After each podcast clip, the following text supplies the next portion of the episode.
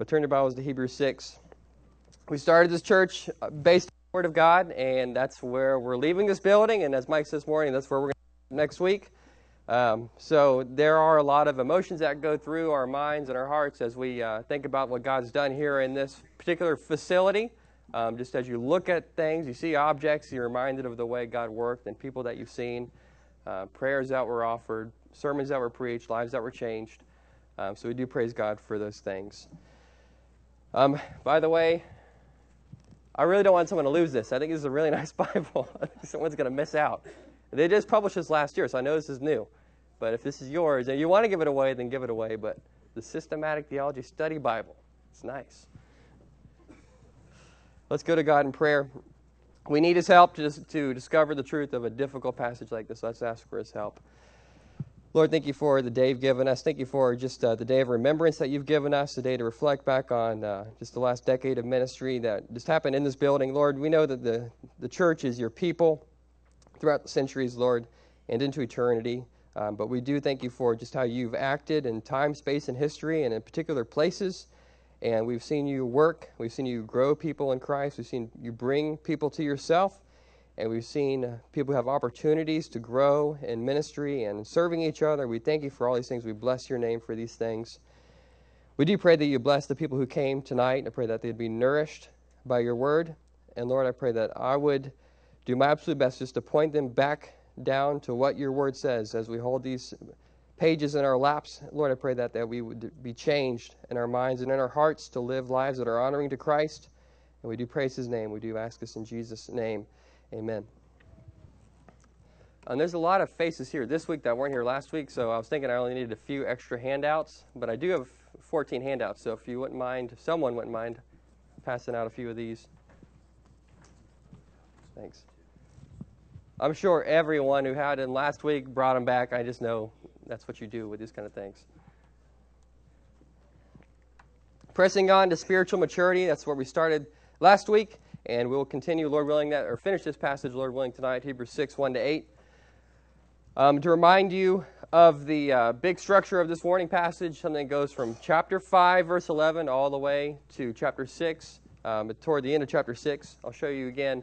We saw the confrontation. That's where they were confronted as being spiritually mature. Hey, you guys are weak in Christ. You guys need to grow. You guys need to be uh, observing how immature you are. He confronted them very heavily. And then we saw last week the call to action. So you guys don't stay there, but you keep moving on. You press on. Let us press on to maturity.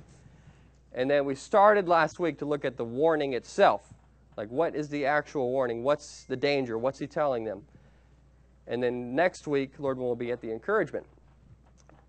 And so tonight, we're going to be looking specifically at finishing the warning itself. That's where we are tonight in the big structure of things. And if you have your papers from last week, or if you have new ones tonight, you can follow along, and that'll be helpful to you, I believe. Let's read our text together. Turn to Hebrews 6. We'll start back at verse 1 to get caught up on the context. Hebrews 6, chapter 1. Therefore, leaving the elementary teaching about the Christ, let us press on to maturity, not laying again a foundation of repentance from dead works and of faith toward God, of instruction about washing and the laying on of hands and the resurrection of the dead and eternal judgment. And this we will do if God permits. For in the case of those who have once been enlightened and have tasted of the heavenly gift and have been made partakers of the Holy Spirit and have tasted the good word of God and the powers of the age to come, and then have fallen away, it is impossible to renew them again to repentance, since they again crucify to themselves the Son of God and put him to open shame. For ground that drinks the rain, which often falls on it and brings forth vegetation, useful to those for whose sake it is also tilled, receives a blessing from God. But if it yields thorns and thistles, it is worthless and close to being cursed, and it ends up being burned. So last week we boiled down this passage to two statements. Two statements. And you have them in your notes there. First one is that perseverance is God's commanded path for every believer. Perseverance is God's commanded path for every believer. And we started to look at the second statement that was those who fail to persevere face certain doom. Those who fail to persevere face certain doom. So, why those two statements? Why those two statements to summarize this whole thing? Did God put these verses here in the Bible just to create a real nice debate between Calvinists and Arminians? Is that why He did it? So we could just have a real nice discussion about that? Is this passage still up for debate? As if we can never really know what it means. I have a book at home called Four Views on the Warning Passage of the Book of Hebrews. It's a good book, okay? I'm going to recommend it. But it's called Four Views on the, on the Warning Passages in Hebrews. But there's a problem that happens often in our hearts. It's not the book's fault that I'm talking about, but the problem that happens in our hearts whenever we have like a counterpoints view of the Bible, where everything in the Bible is a matter of debate. Oh, yeah, we get, oh, here's another passage. Up, there's five views on this passage. Up, there's three views on this. Up, there's two views here on the rapture. Up, it's just a Bible full of multiple views. It's kind of just like a academic work presenting the good things on this side and the good things on that side and the pros and cons. The problem when we have a view of the Bible like that is we maybe will just say, hey, there's scholars who have all these views. Who am I to think that I could understand it? Or you might fall into a second problem where you just you pick a side, memorize a few proofs, you file it away, and you don't think about it again until maybe someone comes up to ask you questions about it later, and then you have some questions memorized and you can just make them quiet real quick and say, yep, this is the view, and we're not going to talk about it anymore. So I think having just a counterpoint view of the Bible can be a dangerous thing if we're only thinking about the Bible in those terms. Because the real problem comes is when in the process of doing that, we forget the context. We forget the flow of the argument of what the author is saying. No passage of Scripture is a pool of water. Doesn't, just doesn't just stand alone. And this passage is no different. It's part of a river flowing through the book of Hebrews. It's an argument that started at the beginning, is here in the middle of the book, and it's continue on till the end. So we need to look at this passage in terms of where the author has been, where he's now, and where he's going. That's how we need to look at every part of the Bible. And this is no different. So when we looked last week at verses 1 through 3, we saw that perseverance is what God has commanded for every believer to do. And this was really the heart of the doctrine of the perseverance of the saints perseverance of the saints. We gave the, the uh, quote from Wayne Grudem, and I'll read it to you again. I thought it was a really clear definition of the perseverance of the saints. He said, The perseverance of the saints means that all those who are truly born again will be kept by God's power and will persevere as Christians until the end of their lives.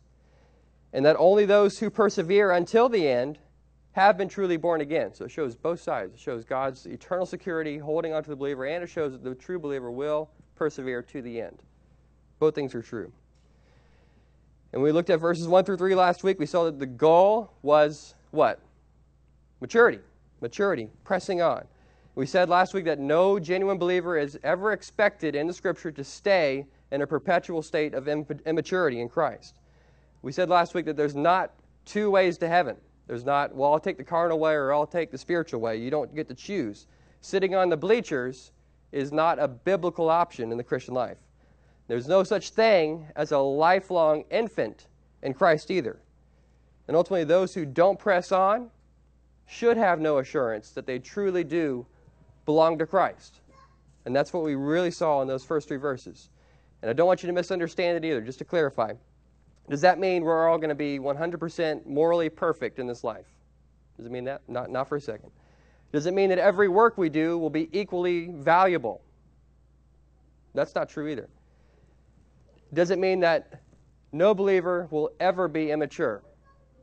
Doesn't mean that either. Immaturity is a possibility for believers, and that is the point. That's where these readers were, and the author is calling them out of it. He's calling them out of that state of immaturity. He called them last week not to put themselves in a position where they would need to lay the basic foundations of Christianity all over again. That was the main call last week. And then we reach number two those who fail to persevere face certain doom. He was calling them out of spiritual immaturity. Why? He says the word for in verse 4 or, or because. Why should we pay attention to this? Because those who fail to persevere will face punishment. And we, I wanted you to see four things under this point. Number one, the people who fall away, and you see this in your notes. The people who fall away. Number two, the tragic consequence. Number three, the cause. And number four, the clarifying illustration. Last week we covered the people who fall away. We're still reviewing, but I want to revisit this point very briefly just to clarify things and people uh, who weren't here last week need this to get to where we're going tonight. So, who are the people who fall away? That's the question we need to answer briefly again. Who are those people? First thing we need to say about that is that they are people who have already fallen away. I want you to notice that in the verse. People who have already committed apostasy. The author is showing us what an apostate looks like from beginning to end, showing an overview. It's like this is how he began, and this is how he finished, from beginning to end, like a bird's eye view of what happened. He's not just showing them a small part of their life, saying, hey, look at that little piece of their life, look at that bad thing that happened. Ah, they don't got any hope now. No, showing them the whole picture, how they had all the privileges of maybe even professing Christ and maybe even being in the church and baptized, but ultimately a fake on the inside. That's the kind of person he's describing. And now look at verses 4 through 6 again. What are the five descriptions of these people? They were, number one, they were once enlightened. They tasted of the heavenly gift. They became partakers of the Holy Spirit. They tasted the good word of God and the powers of the age to come. And then what happened? It fell away. And there are several different views on who these people are. One view says, we covered this last week too, one view says that it's just simply a loss of rewards that these people just lost their rewards. This is the view of, have you heard the term easy believism? Where you just, ah, yeah, Jesus is great, I'll believe in him and I'll just live however I want and I'll be okay. That's not what this passage is talking about. Another view says that these were true believers who lost their salvation. So the application of it would be then, don't fall away because then you'll lose your salvation. But that's completely inconsistent with what the rest of Scripture teaches. We saw several verses last week. So that's why some people come back and say, well, these are genuine believers, and this is what it would like if, hypothetically speaking, it were possible for them to fall away. But that isn't quite what it's saying either. It's not just hypothetical, and there is no if, okay? There's two translations that have an if in the text, but that's not there in, in Greek. I don't think it's just hypothetical. What I said last week is that this passage is talking about the actual judgment of people who apparently were part of the body of Christ. Actual judgment of people who were among us, but they were ultimately fake. They were just apparently believers. And we saw four lines of proof that these people were not true believers. We saw the argument from the grammar of these verses. At the end of chapter 5, this, the author spoke to the readers in the second person. You remember that? He says, You guys need to be taught all over again. You guys have become immature. And you get to the beginning of chapter 6, he uses what person? He uses the first person says, Let's, let us press on to maturity. We, us. And then when he gets to those who have fallen away, he switches to the third person, saying, Not you, not us, not me, but them. So you see the three different groups happening there in those verses. Now, this is important. If you checked out, I know we're reviewing, some people are like, oh, I heard this last week, but don't check out. This is the point, okay? This is what I really want to get across. The author is talking to a church primarily made up of believers about people who have fallen away. So it'd be like as if someone were standing here talking to you about a third person group who had already fallen away. And now he's using those people as a warning to you. That is what is happening here in this passage. So if you've checked out before that and you can check it after that, at least don't question me on that later on. Say, well, what's going on? I, I say, I, already, I, said, I said that in the sermon. But the second reason why I don't believe these were true believers is that in these descriptions, in those, in those four descriptions about what they had experienced, there's Old Testament background to all of those statements. And we looked last week in detail in parallels to Nehemiah chapter 9. And we could see how when those readers would have looked at these people who fell away, when they read this verse or whenever they heard those verses being read, it would have made them think about that first generation of Israelites who came out of Egypt they experienced all kinds of blessings at God's hand. They were guided by God's light. They ate manna from heaven every day. They had the Holy Spirit to instruct them. And then God gave them good statutes and good commandments. But what happened to those people? What happened to that first generation again? They fell away. So is it possible for someone to have a heightened experience, see all those blessings from God's hand, and then ultimately reject Him? Is that possible? That's exactly what happened to these people who fell away. So, in the same way, there are people who get to taste the glory of the new covenant. Maybe even tell everyone, yes, I love Jesus. maybe even get baptized publicly, profess to know Christ. But ultimately, on the inside, they reject him. And the number three reason why I don't believe these were true believers is that it's incomplete. It's an incomplete description. It doesn't say that they were saved. It doesn't say that they were justified. It doesn't say they were sanctified. It doesn't use any of those terms. So it's very strong language, very vivid language, but everything up short of being a true, genuine believer. But very strong language indeed, and we are to receive it as strong. And the number four reason is because the broader teaching of the Bible. When we look at many, many passages of Scripture, we see that God's going to keep His people in His hand he won't let them go, and I said last week, they can't get themselves out of God's hand. Now, we've just proved, I believe, proved that these people who fell away were not true believers to begin with. Are we saying that this text is soft now? That has nothing to do with us? That we just say, oh, that's nice for people who aren't true believers, but we will just kind of sit by and look on them? Is this a soft text for us? This text is for us. It's for us to be edified, it's for us to be warned. Us here in the visible church. So this is where we're going to pick up where we left off last week. And don't you hate when preachers say after 20 minutes, well, that was my introduction. I couldn't stand that when I was a kid. I thought, oh no, that's the only thing I heard him say, and he's been talking for so long, and now he's not even started a sermon yet. But we needed to review. I believe we really needed to see uh, some of those things to catch you up. I usually don't review that much. But let's look at number two there under the second point. We saw the people who fell away. Now we need to talk about the tragic result. The tragic result in the second part of verse 6. What future awaits those who have fallen away? What does the text say? I can't think personally of any more sobering truth in Scripture than this particular point. I can't think of a more difficult doctrine in all Scripture than this particular point. It is impossible for these people who have fallen away to be renewed again to repentance. You say, well, it can't just quite say that. That can't be the final answer. We need to look at the history of the text. We need to look at all these things. We need to see these other pieces of evidence. It can't just say that so bluntly. Look again at the text. Verses 4 through 6 are all really one big sentence. Here's how the sentence is structured. Literally, it's impossible for those who have fallen away to be renewed again to repentance. It says, for those who have fallen away, it's impossible for them to be renewed again to repentance. That's what it says.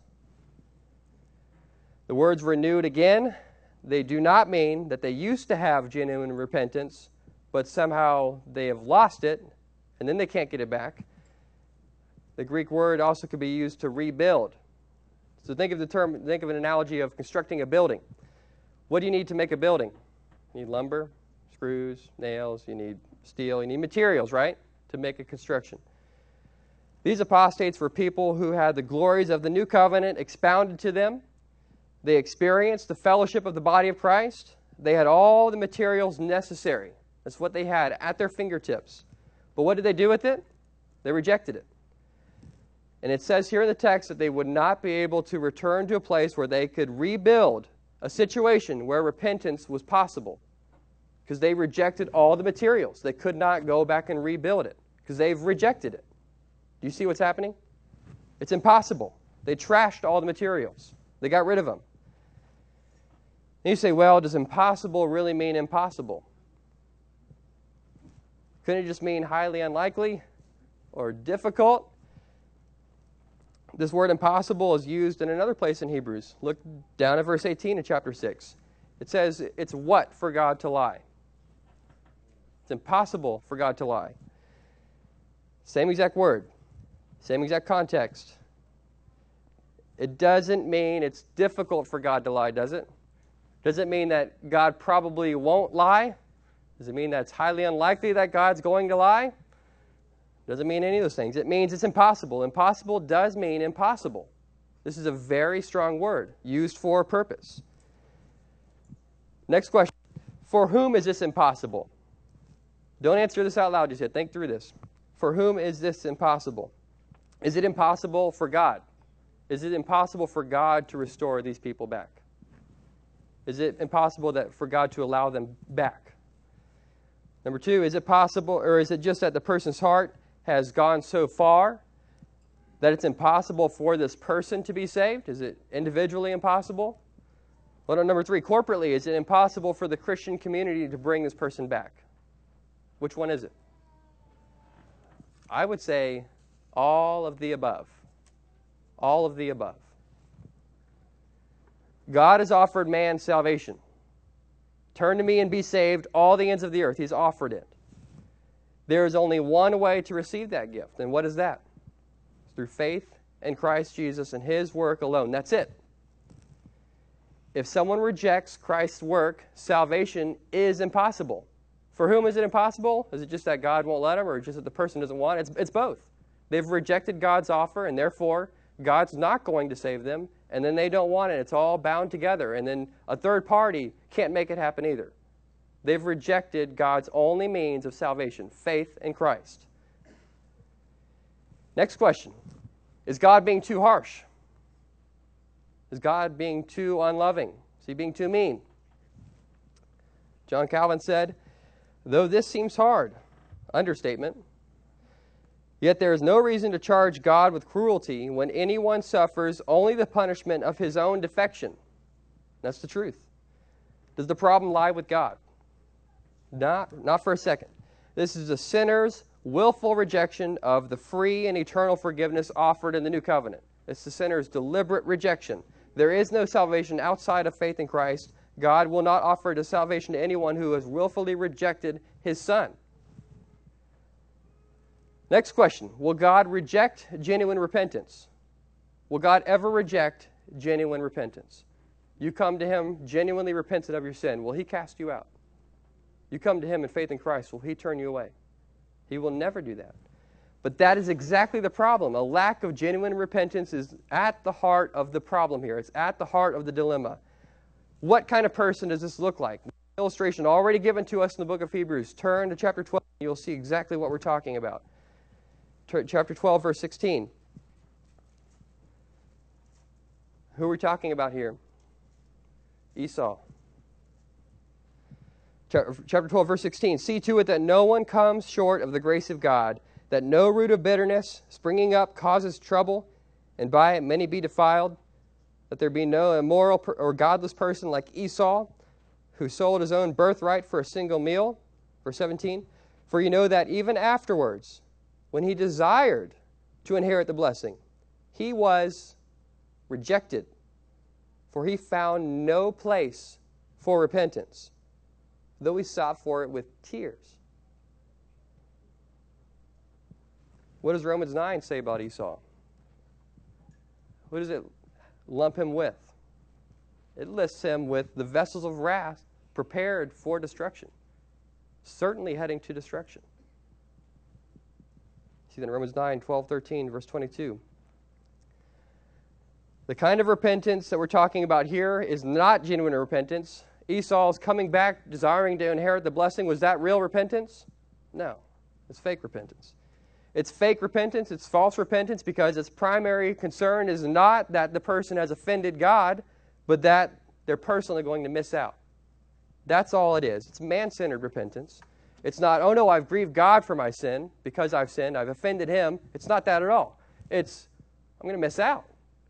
I blew it. I'm going to miss out personally. It's all man centered. It's not a God centered repentance. And that is the key difference. This is why it's impossible, because they are stuck in a place where they are only living for themselves and they've rejected Christ, even though they've seen what He's done clearly. So, they said last week, this is a, hard, a harsh passage. It's a hard passage. But really, is it any more difficult than any of the warnings that we have already seen in Hebrews or that we're going to see? No one really argues about chapter 2, but it's just as difficult there. You don't have to turn there, but it says, How will we escape if we neglect so great a salvation? There's no escape outside of that. Chapter 3, verse 12 Take care, brethren, that there not be in any one of you an evil, unbelieving heart that falls away from the living God. See, the same thing in chapter 4. Therefore, let us fear, if while a promise remains of entering his rest, any one of you may seem to have come short of it.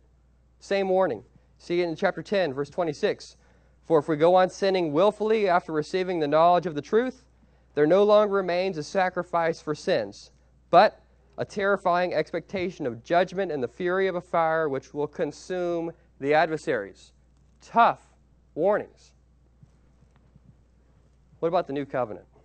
There's grace in the new covenant, there's love in the new covenant, there's security in the new covenant, there is forgiveness and hope and gratitude and glory in the new covenant. All these things bound up in what Christ has offered through his blood. What about outside of the new covenant? Not a shred of safety. And this is what the people were in danger of running back to. They're going outside, say, I don't really want what I've seen in the new covenant. I don't like it. I'm going to go back to the safety of where I used to be. But there is no safety outside of the new covenant. So we've touched on this, what we're about to say, but at the end of verse 6, it specifically tells us what the cause is. The cause. You see that it's number three underneath our second point. You saw the people who fall away, you saw the tragic result, and now you see the cause. What's going on beneath the surface? What's the cause? Why is this impossible? What's going on? At the very end of verse 6, it tells us two things. It says, It is impossible to renew them again to repentance since, or you can read that as because. Two things it says. Again, crucify. They again crucify to themselves the Son of God and number two, they put him to open shame. This is the cause. This is why it's impossible for them to be renewed again to repentance.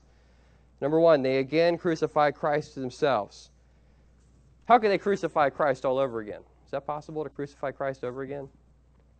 How many times did Christ get crucified? How many times did he make a sacrifice according to the book of Hebrews? Once. Once and for all. He made eternal redemption for his people. So I think there's two things we can say about this. First, this is obviously, clearly not a literal re-crucifixion of Christ, okay? But what it, what it is is this it's a personal re-crucifixion of Christ, something that in your heart you desire Christ to do all over again. MacArthur put it in a good way. He said, as far as they were concerned, Christ deserved to be crucified all over again. It was a, it was a personal issue between them and Christ. They have willfully cut themselves off from Christ. Next thing we could say about this is that coming to Christ was impossible. Coming to Christ in repentance was impossible for these people because they rejected that once for all atonement of Christ. And it's impossible because coming back to Christ would require him to be crucified all over again. But they've already rejected it. It only happened once, therefore, they don't have an atonement. What more can Christ offer than he's already offered? The question we have to answer. What else did they do? What else is the cause? They again crucified themselves Christ. Number two, they put him to open shame. They put him to open shame. What was not shameful about Christ's crucifixion? Was there anything glamorous about it? Not a shred. Everything about Christ's crucifixion, everything about his execution was shameful, was publicly shameful. Hebrews 12 said that Jesus did what? He endured the cross. What did he despise? despised the shame. What did he endure? He endured hostility. By who? By sinners against himself. It was a shameful thing. Be turning to Matthew 27. You see this in the mockings of Christ on the cross. Jesus was and is the true King of the Jews, as we've been learning in Matthew. How did they treat him? They made fun of him. They treated him like he was an impostor, like he was not the King of the Jews. Matthew 27, verse 28. They stripped him. They put a scarlet robe on him. They twisted together a crown of thorns and they put it on his head, even though he deserved a true crown. They gave him a reed in his right hand, even though he deserved a true king's staff. They knelt bowed down before him and they mocked him. They said, Hail, King of the Jews! They spit on him. They took a reed and began to beat him on the head. After they'd mocked him, they took the scarlet robe off of him and put his own garments back on him. They led him away to be crucified. Look down verse 39. People were passing by, hurling abuse at him, wagging their heads. Say, uh, You're going to destroy the temple and rebuild it in three days? Yeah, right. If he's the true king of Israel, then he'll be able to come down from the cross, and then we'll believe in him. So, mocking after mocking after mocking, joke after joke after joke, shame upon shame. Now, what about these people who fell away? How do they relate to those? They've joined their ranks. These people are joining the ranks of those who mocked Christ on the cross. They're putting Christ open shame. They're disgracing him. They're saying, What you've done is a waste of time, Jesus. It's exactly where they were. They joined their ranks. Now, how do we know that there are two groups gathered in a visible church? Whenever we see a church gathering like this, or the one this morning, or that all around the, the world, and people are gathering, the visible church, how do we know that there are true people, true born again believers, and people who are just pretending? How do we know that? Do we just make that up? We see it right here in this text. That's where we have a clarifying illustration. You say, This is tough. Are you sure you're preaching this the right way? I say, Yes, look at the illustration that the text itself gives. There are true believers here in the group, and there are false people who could fall away and face eternal destruction. The clarifying illustration it's a tale of two different soils. See in verses 7 through 8. We live in an age of technology, don't we? We have we have we heavily rely on our computers. You see, even even in here, we have screens, we have we have devices, we have cords, we have everything going all over the place. What happens after a couple years of particular devices? Your phone. Who has a two-year-old phone in the room? Just raise your hand. Who has a three-year-old phone? Four-year-old? Mine's old, but the point is, you see a new upgrade, you upgrade it. What happens to that old stuff? You can't upgrade it anymore. I brought my iPod Touch. Who knows what an iPod Touch is? I got this probably a decade ago, um, but I can't update it anymore. I can't, you know, put it on my Apple account or whatever and, and make it really do anything useful anymore. What is this close to? It's close to being burned. As soon as I can't do anything else with it, I'm not going to be able to use it. It was great. It cost a 100 something bucks probably at the time, but I won't be able to use it anymore. What about the people in biblical times? What did they rely on for advancing in their society? Relied on agriculture as a huge part of their life. In biblical times, that's what they relied on. And if they thought in terms of soils, they thought in terms of plants. And if plants were useful, wow, that was an extreme blessing. It wasn't just like, oh, yeah, we got food. It was an extreme blessing. What about soils and plants that weren't useful? What, what happened with those? Get rid of them. So look at the text with that in mind, with this background. Look at verse 7. For ground that drinks the rain, which often falls on it, and brings forth vegetation useful to those for, for whose sake it is also tilled, receives a blessing from God. Verse 8. But if it yields thorns and thistles, it is worthless and close to being cursed, and it ends up being burned. How many soils are described here? two different types of soils. You have a soil for blessing and a soil for burning. Two clear, different types of soils. Do they get the same rain? Do they get the same sunshine? They have all the same opportunities to produce? They both have the same things. But what, do they, what does one produce? One produces useful things.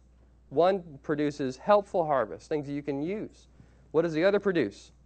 Thorns and thistles, worthless things, things that are just not, not just that they aren't useful, but it's that they'll cut you if you get too close to them. These are thorns and thistles, things that are completely unuseful, things that are worthless.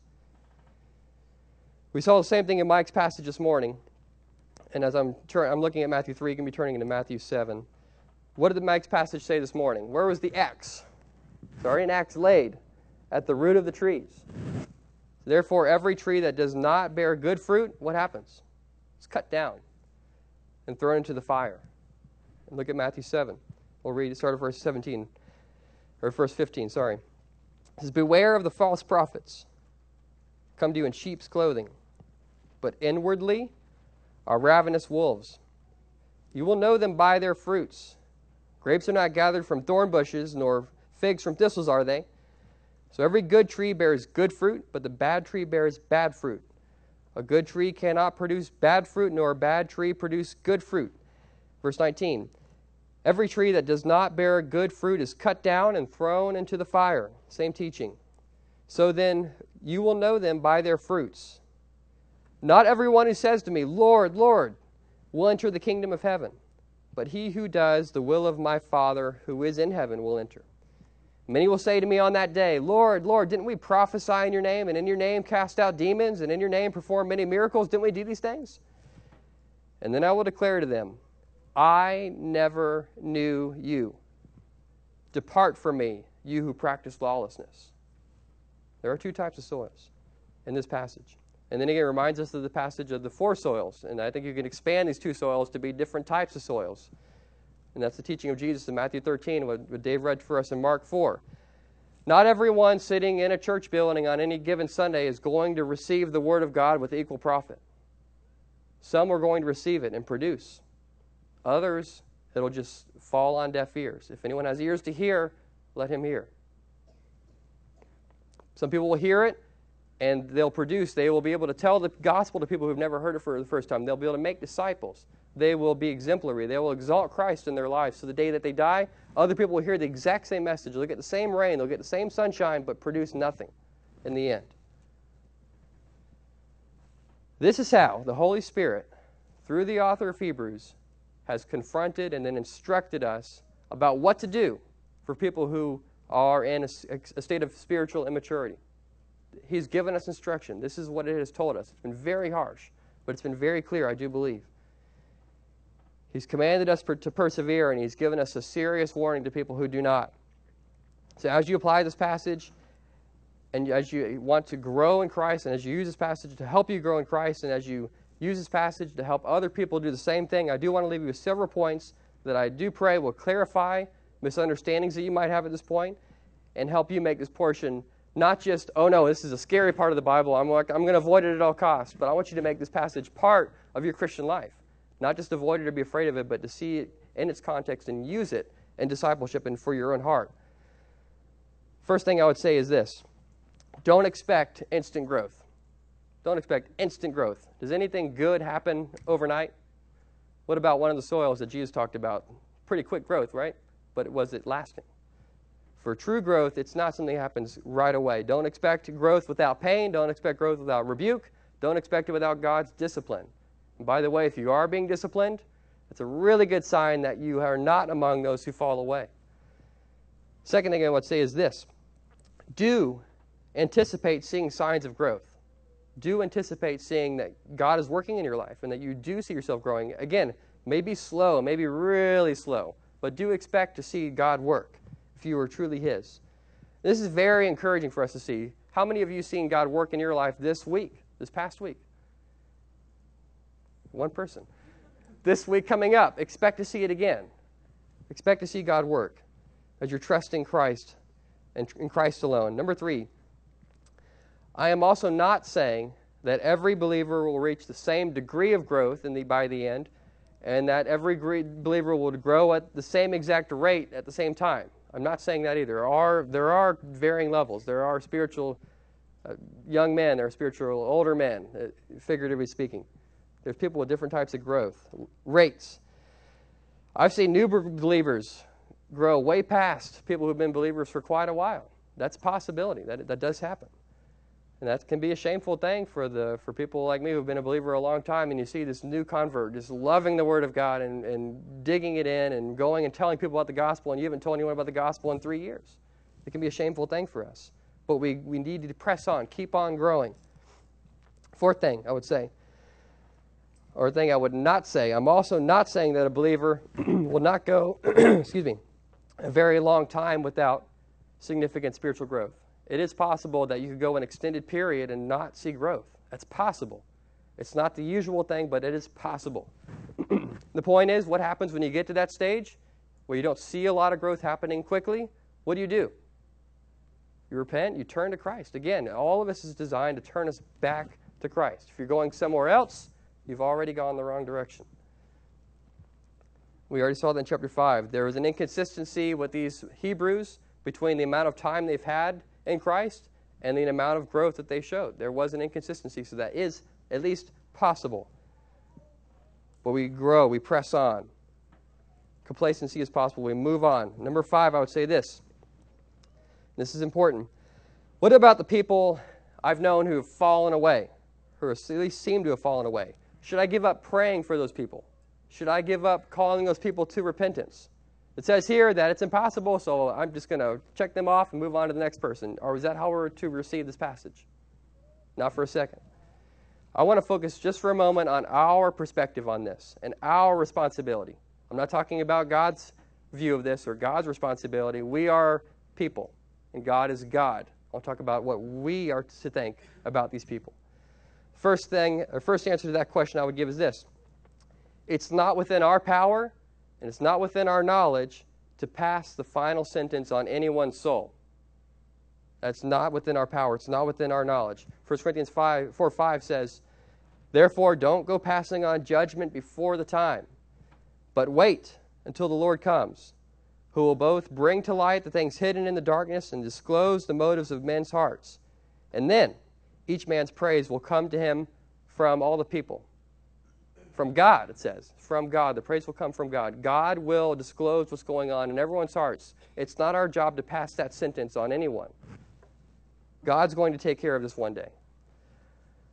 Second answer I give to that particular question of should we just give up is this patience, instruction, discernment are absolutely necessary. They're our requirements as we deal with people who are struggling or seem to be struggling with this. It's very easy to see someone who's spiritually struggling, someone who's immature. It's very easy to say, You did what? You did what sin? You come back to me when you're saved, and then I'll talk. Next, please. It's very easy to do that, isn't it? It's very easy to say, Yep, that person is just too terrible to be a believer. We'll go back to him whenever the Lord saves him. It's easy to say that. That's the easy way out. Now, I'm not saying that living a holy life is no big deal. I'm not saying we should just wink at sin. But what I am saying is that we should not take the easy way out when we're counseling people through difficult situations like this. It's easy just to say, ah, that person was an unbeliever. Here's the key it's our responsibility to discern between the people who openly hate Christ and the people who are just really struggling, people who want to serve Christ but just are having a really tough time. It's our, it's our job to discern between those two people, those two different types of people. It might be that the person just needs someone to disciple him or her for the very first time in that person's life. We need to discern those situations. We need to actually think before we just cast the final judgment on someone. And here's why I'm saying this there are some people who seem to have fallen away from our perspective, but may have not. That is a possibility. And I've seen this before. John Calvin said this He says, But when anyone rises up after falling, we may hence conclude that he had not been guilty of defection, however grievously he may have sinned. So we might have thrown someone into the category, yet they fell away, they're never coming back to Christ. We might have just lumped them in there, but our perspective is limited. God might not have cast that person away. They might still rise again. We should pray. We should call them to repentance. What are we to do? What's our job then? On the human level, with our limited knowledge, our job is the same job as the author of Hebrews that we've just read. Our job is to warn. Our job is to confront. Our job is to instruct. Our job is to disciple. Our job is to call them back to repentance and at the same time to not offer them hope as long as they are rejecting Christ, but saying that their only security, their only hope is whenever they are clinging to Christ and what He's done. The sixth thing I would say in closing is that if it's not genuine believers who have truly fallen away, then what's the point? Is this just a scare tactic, something to just scare believers? Say, oh, you got me so scared, now I'm not going to fall away now. Is it just like a, some kind of phony scare tactic? That's not what's happening either. This passage is not designed to make you think about the person sitting next to you. It's not designed to make you think poorly of the church down the road. It's not designed to make you think about how immature and unspiritual all your Christian friends are. It's not designed to make, to make you do any of those things. This is designed to do one thing, and it is for introspection. This is to say, this could be you. This is designed to say, what about my heart? This passage is not for the person out there. It's not for the person next to you. It's for you. It's for you to consider, for you to counsel your own heart with. This is a serious warning that you could be a fake, someone with a heightened experience in the church, but ultimately lost. You might look the part, you might act the part, you might look exemplary. Just like counterfeit money could pass through several hands before it's discovered, but ultimately it will be discovered. Then you say this objection. Well, if, if, there are people in the church who've had such a dramatic experience in the new covenant community, some people for even years, and those people turn around and they reject Christ and they show themselves to be false, if there's so many people who have done that, how can I be secure? How do I know that I won't be among those people who fall away? How do I know? What's all the security in the new covenant you've been talking about? Do I have any hope? What's the answer to that question? Definitely. Definitely. The warnings bolster the security of believers. The warnings don't deteriorate believers, they bolster their security. And how is that? What do the warnings do? When we take them seriously, what do they do to us? They burn away our pride. They strip all our pretensions. They evaporate all of our smoke screens, all the things that we put up, and they leave us open and laid bare before the eyes of Him with whom we have to do. And it gives us only one option for hope not in ourselves, but hope in the finished work of Christ. That's exactly where these warnings leave the true believer. The unbeliever, they say, ah, oh well. True believers say, wow, I need Christ. How can you know? Faith in Christ. How can you know? It's only by putting your faith in Christ. If you don't go home tonight with the work of Christ as the fuel of your perseverance, there is nothing else God can tell you that's going to give you any hope. You can't somehow manipulate Christ to accept you because you persevere. You're going to persevere because he has accepted you. That is the glory, that is the beauty of the new covenant, that in the blood of Christ, you are forgiven once and for all. So, what do you tell someone who's not persevering? What do you tell someone who's considering giving it all up? What do you tell someone who seems to be happy, complacent as an immature Christian? What do you tell yourself if this describes you? What do you answer? Tell them this passage. Tell them that God has commanded every believer to persevere. Tell them that people who don't persevere should only expect judgment. Tell them who Christ is. Tell them that what he has done on the cross did secure the final redemption once and for all for everyone who puts their faith and trust in Christ. Tell them that. Tell them to fix their eyes on the author and the finisher of our faith, Jesus. This is what we tell them. This is what we tell ourselves. Let's ask God to help us to apply this passage as we take it home and think through the details. I've had opportunity to think through this passage for the, for the past year or more. You might have just started thinking about it tonight. But let's pray that God will help us to apply this passage accurately and that we would apply it. Let's pray. Father, we do love your word. We do love how it cuts. It does not feel good, but Lord, we know that the faithful are the wounds of a friend. We know that to grow, we need your discipline. We do know that we need to be warned. We do know that we are weak. We know that we are prone to pride. We know that we're prone to have pretensions, to put up smoke screens. We know, Lord, that we need to be stripped of those things and to be shown that Christ is our only hope for salvation, our only hope for this life, our only hope for the next. Lord, I pray that we would be deliberate about how we think through this passage and not just avoid it because it is tough. Lord, that we'd apply it to our hearts and that you'd help us to accurately, strategically apply it to the people that we know and love. We do pray that we would glorify you this week. We do pray as we have a busy week coming up, uh, just in personal lives and in the, in the life of this particular church with all the moving.